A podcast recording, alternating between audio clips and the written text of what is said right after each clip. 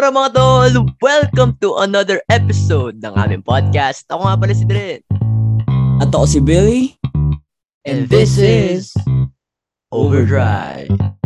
Hey, what's up, what's up everyone? Welcome to another episode ng aming podcast. And kamusta? Today is Wednesday and kinailangan na namin mag-record kasi it has been a hell of a week para kay Pai. So ako medyo hindi naman ganun ka-hectic instead again kasi yung bakit ano, hindi, hindi masyadong mabigat yung pinapagawa sa school. Pero ikaw, grabe yung week mo eh. To the point na parang makapag-sked lang tayo ng episode, eh hirap na tayo. Kwento mo, pre. Ano ba nangyari sa week mo? Yung summary ng week mo. Nakakatawa kasi halos doon na kami nakatira. eh. Nakakatawa na nakakahiya kasi lagi kami nasa QC, nagtitesis. Kung di nagtitesis, doon na rin kami nag- nagawa ng mga schoolworks, ng mga plates na kailangan ipasa. Ang gulo, ang gulo. eh.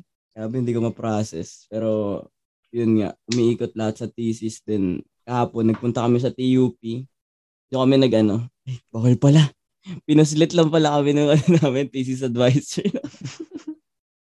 Yun, nakapag-testing kami sa TUP. Then nakapag-asikaso rin ako ng mga papel. Then kahapon, sa awa ng Panginoon, binigyan ako ng pahinga. Nakapag-date ang tropa niyo. Ayan. Mm. So, more on six days, puro thesis. Then, plus schoolworks. Then, may konting pahinga-pahinga naman sa gitna kasi magkakasama kami. Then, mas nagiging close kami ng mga ka-thesis. Ang saya nila kasama. Kaya yung thesis medyo napapagaan. Kahit minsan, yun nga, yung na, nakwento ko sa'yo na may mali kami, may kailangan Mm. ulitin. Kaya siksik na siksik na lang talaga yung oras. Bawal na kami magkamali. Kundi, extension for, for all the Another sim. yun. Yun, yun, pre. Hindi ko masyado ma-process, pero yun. Yun yung parang over. Actually, naaalala ko sa'yo yung panahon nung nagtitesis si ate. Kasi ganyan din sila eh. Sa, nag, naka-dorm siya, tapos nag-overnight siya dun sa friend niya para gumawa ng thesis. Hmm. Tapos sobrang, sobrang hectic din talaga. Tapos stress, puyat, of course, syempre. Ganun naman eh. Pero, alam mo yun, lahat naman nakakatawid dyan. So, kailangan nyo i-look forward na makatawid na kayo. Or nakatawid na kayo. Para, alam mo yun, kasi kapag iniisip mo yun eh, kumbaga law of attraction thing. Kapag iniisip mo siya, then unconsciously, yung workload gumagaan, tapos onti-onti, uh, nami-meet yung goal. Pero hindi ko alam ah, yun lang yung nakikita ko dun sa ate ko. Nung time na nagte-thesis siya. Pero yun, ako naman, this week, we're a bit disappointed.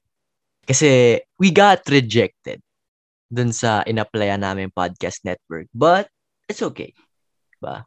First time pa lang naman namin mag-apply sa isang podcast network and naging goods siya. Kumbaga, experience. Sabi nga nila, experience is the best teacher. And yun ang nangyari sa amin. Ikaw ba, pre, ano bang masasabi mo dun sa nung binalita ko sa'yo yung Hmm. na-reject tayo? Actually, para sa akin na, parang nabawasan yung disappointment. Natulong na rin nung mahabang breather nila na nag-hibernate nga nung Holy Week. Mm. Doon kasi yun yung ano eh, yun yung point na highest hopes tayo eh, na Mm. uy, sobrang taas ng possibilities na mapasok tayo dito. Sobrang taas. As in, nag-ready na nga tayo eh. Grabe yung upgrades natin. Naisip na, na naisip na Mm. agad natin yung mga gagawin Totoo. natin, di ba? Doon siguro kung doon tayo binigla nung ma- maanong balita. Medyo mas masakit. Pero nung, nung time na yun kasi parang na-process na natin na makuha man tayo or hindi. Ayos lang. Nung sa oras na yun, nung tumagal, o may mga times kasi na inisip natin na parang ano eh, hindi na tayo kuha kasi nga ang, ang tagal mag-respond, Mm. tagal ng ano, ang tagal ng process. 'Di ba nung una sobrang excited natin, 'di ba? Tapos Tama. mga dumaan na araw, parang hindi na natin naisip. Pero masakit pa rin para sa para sa akin, masakit. Kasi syempre, ang dami kong napagkwentuhan na ay hindi, di naman marami. Yung mga close friends ko lang. Napagsabihan ko na sila na yun, Same. na mataas, ma- mataas yung chance. Lahat rin sila sinasabi nila, bro, para sa inyo na talaga yan. Bro, yan na talaga yung big break. nyo." Mm. Tapos, ganun yung nangyari. Nakakalungkot sabihin sa kanila na rejected nga, na iba yung hinahanap nila. Speaking of rejections, pare. This episode is all about facing rejections. Yeah. Total, sabi nga natin dun sa interview, yung mga pinag-uusapan natin is yung mga nangyayari sa buhay natin, sa pang-araw-araw natin. So let's stick to that plan kung ano yung sinabi natin nung in-interview tayo. And let's apply. Malay mo, hindi, we're applying it naman eh, di ba? And malay mo, anytime soon, mabigyan ulit tayo ng ganong opportunity. Right? So in this episode, ang pag-uusapan namin is facing rejections. So, kaya nga ng pinag-usapan namin kanina, we got rejected. Siguro yun yung pinaka-recently na rejection na natanggap ko for a long time. Kasi siguro mga small rejections lang pero yung parang nag expect ka kasi dito eh. Oo. Oh, right, no? Major talaga siya. Mm, kasi parang hindi lang siya, alam mo yun, kumbaga yung passion project na sinimulan natin is nagbubunga na siya. Oh. 'Di ba? 'Di ba? Imagine napunta tayo sa Fresh Finds and we're expecting a lot more. So tas dumating pa 'yon, 'di ba? So grabe talaga yung expectation na parang nasa utak natin na thank you Lord, ito na ba yung big break na hinahanap namin? Hmm. Pinaghandaan din na at pinaghandaan natin, 'di ba?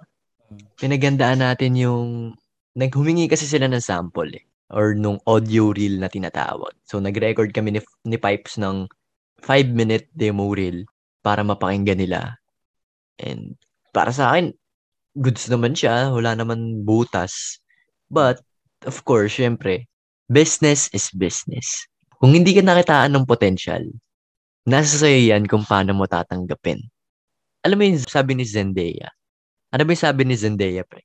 Hindi ka masyado kabisado eh. Pero nag-revolve siya around kung wala kang i-expect na bagay, wala kang ikaka-disappoint.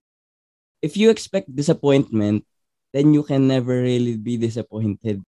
Ibig sabihin, kung in-expect mo na na hindi ka makukuha or in-expect mo na yung lowest, ano na, yung point na eh. Kung wala kang in-expect actually, wala kang ikaka-disappoint. Tama. And yeah. ganun yung nangyari sa atin. Di ba kasi yung case ni Zendaya, yung sa No Way Home, parang nag-apply siya sa isang college school, sa school, sa isang mm. university. Siyempre, silang tatlo, nag expect sila na matanggap sila dun sa particular university na yan. And si Zendaya, sinabi niya, if you expect disappointment, then you can never really get disappointed. But as time goes by, parang, okay, wag muna tayo mag-expect. Kasi di ba ganun eh, noong una parang 80% tayo na sure ball tayo uh, dito, uh, tapos uh. bumababa na 60, hanggang sa naging 40, ganyan. Hanggang sa ano, di ba, parang bumababa yung expectations natin na, oo nga, nung binabalikan namin yung interview namin, meron palang mga gaps na nasabi kami or something, di ba?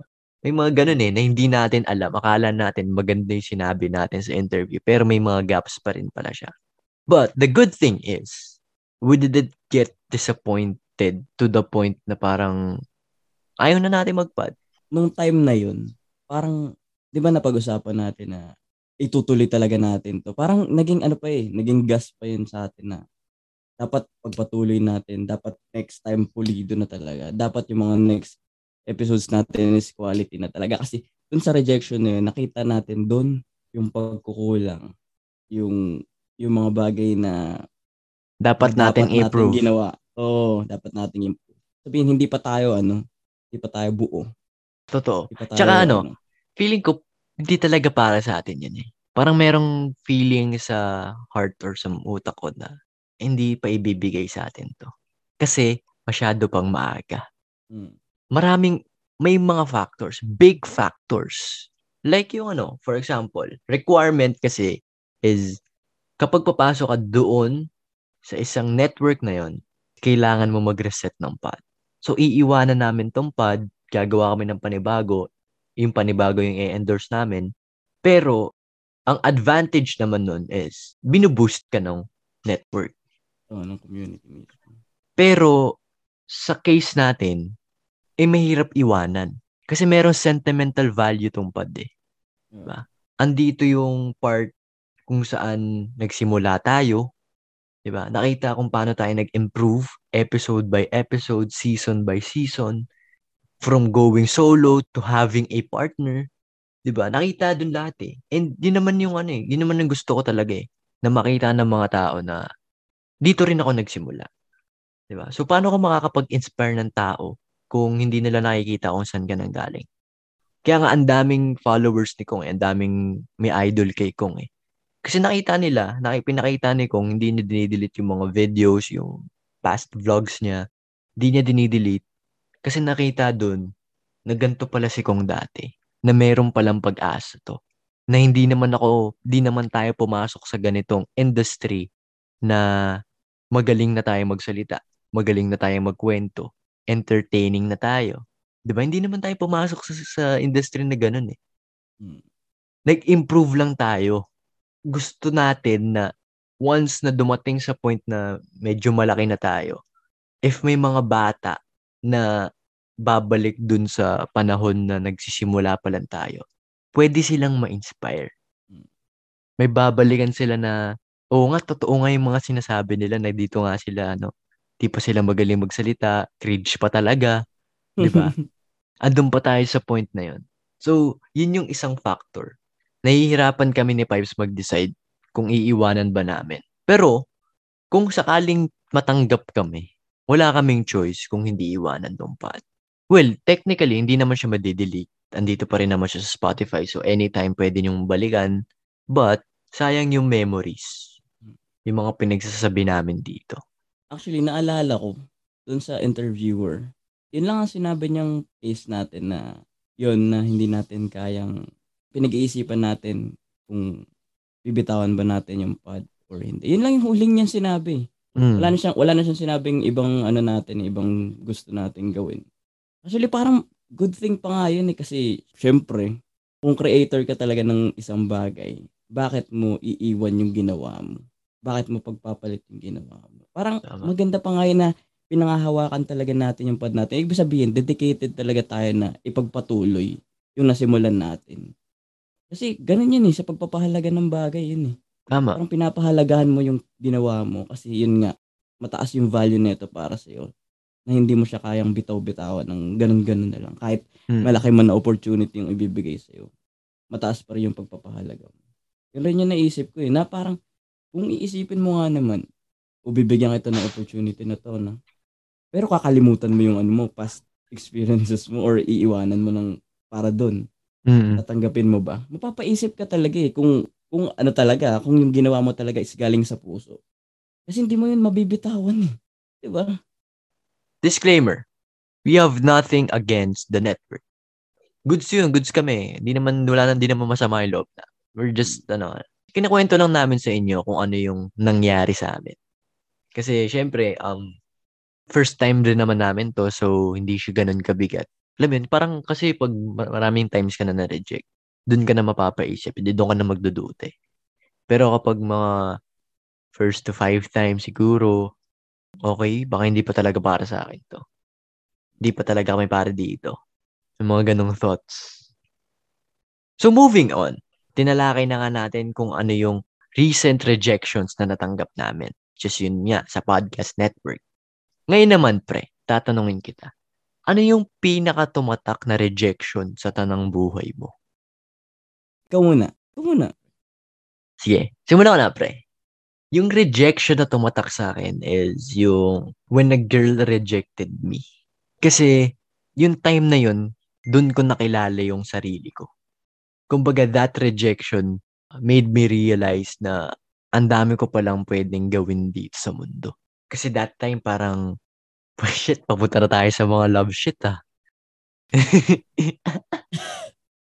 Yan. Kasi that time parang, syempre, when you're when you're in love, umiikot talaga. eh. Ito it sounds cliche, pero umiikot talaga yung mundo mo sa kanya. eh. Right? Yeah, may mga times na ganun lalo na pag mga teenage love. Ganun. Nangyayari talaga na parang umiikot talaga yung mundo mo sa kanya. Then, nung na-reject ako, dun ko nakilala yung sarili ko. Kasi dalawa lang mangyayari. It's either magpapa-epekto ka dun sa sa nangyari o gagawa ka ng paraan para makalimutan yung nangyari. Meron nga ako napanood na infographic eh, na sinasabi na kaya mas nagtatagal yung couple na matured na nung nagkakilala. Kasi, isipin mo, bigyan kita ng senaryo. Bumuo ako ng pundasyon para sa sarili ko. Meron na akong building or bahay na binuo ko para sa sarili. Ngayon, pag dumating siya, kailangan may bahay na rin siya. hindi pwedeng sabay kaming bubuo ng iisang bahay namin. Kasi kapag sabay kaming bumuo ng iisang bahay namin, tapos nawala siya, mawawala yung ka. pundasyon. Go ka. Di ba? Mm. And yun na nangyayari sa karamihan. And yun na nangyari sa akin. Kumbaga, sumakay ako dun sa binubuo niyang bahay.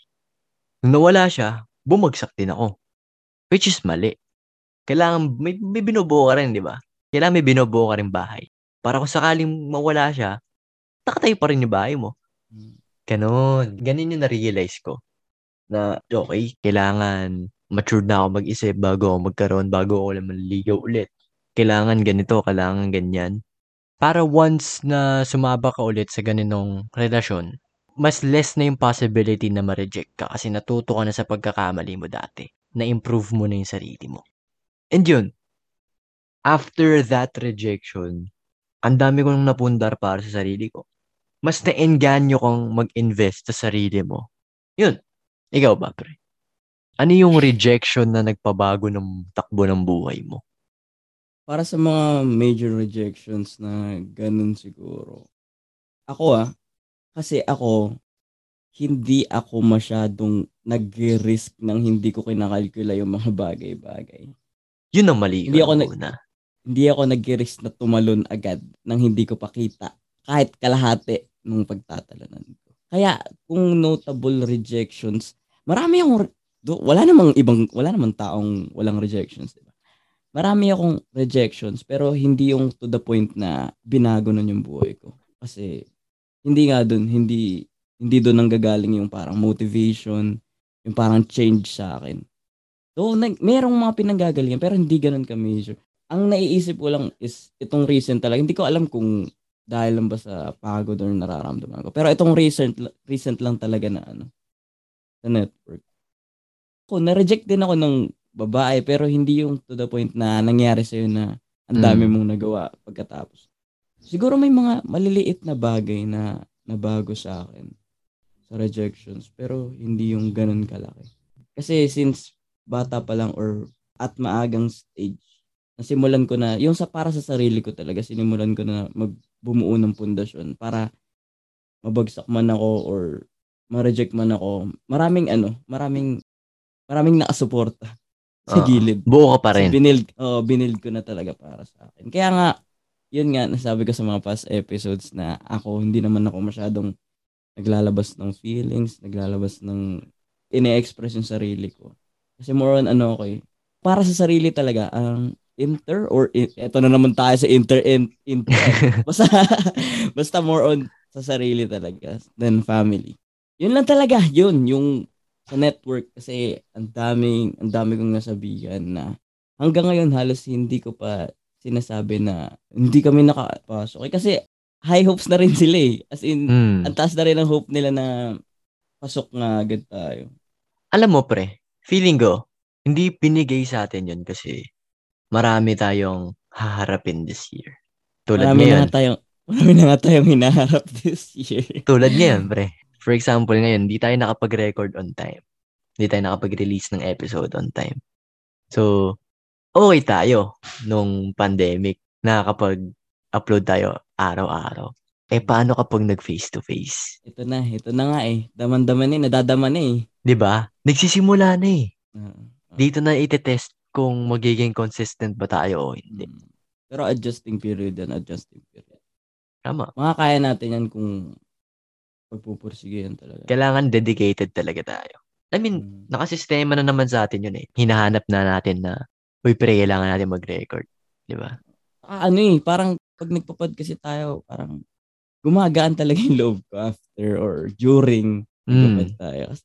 Kailangan mo ilabas yung mga bagay na ano eh, mga bagay na kinikip mo sa sarili mo, kinikip mo sa loob mo. Yup, Ah, yup. pre, pre, miss na kita, pre. Tayo nakakapag-usap masyado. Oo. Ganun, ganun talaga yung nangyayari. Yun yung reality eh. Na mangyayari in a few months. Hmm. Ni hindi na nga ako makapagkwento ng mga plano ko this. Oo nga eh. May mga plano Oo. pa ako eh. Naka, ano eh. Pero malay mo, pag-usapan natin the following episodes. Di ba? Mm. So bago natin tapusin tong episode, pre. Medyo maikli lang tong episode na to, pero we're just here to inform you guys na rejection is part of, alam, I mean, alam naman siguro na lahat yan, na yung rejection ay parte yan ng buhay. Nasa sa atin kung paano natin iti-take yung rejection. Hindi na kami siguro magbibigay ng tips or ano kasi may kanya-kanya naman tayong paraan Mm. on how we face rejections, di ba? Siguro maganda pa rin talaga na ma-reject ka. Yung major. Kasi after rejection, you'll question yourself kung tama ba yung ginagawa mo, kung sapat ba yung ginagawa mo. Kaya maganda pa rin talagang yung feeling of rejection. Minsan kasi nakaka-motivate yan. Minsan nakaka-grow yan ng panibagong roots, foundation mo. Tama. Paniba- panibagong matututunan mo. Sabi nga nila, sometimes rejection in life is a redirection. Ah, tama, tama. That worked well for you. Yep. For us. So that's it for our episode this week. So yun guys, dito na namin tinatapos tong episode. We hope na na-enjoy nyo. Lagi nyo tandaan na rejection doesn't mean you aren't good enough. It means the other person failed to notice what you have to offer. Hey! Again, maraming maraming salamat sa pakikinig. Kita-kits na lang sa next episode. Ako nga pala si Dren. Ako si Billy. And this is Overdrive. Peace!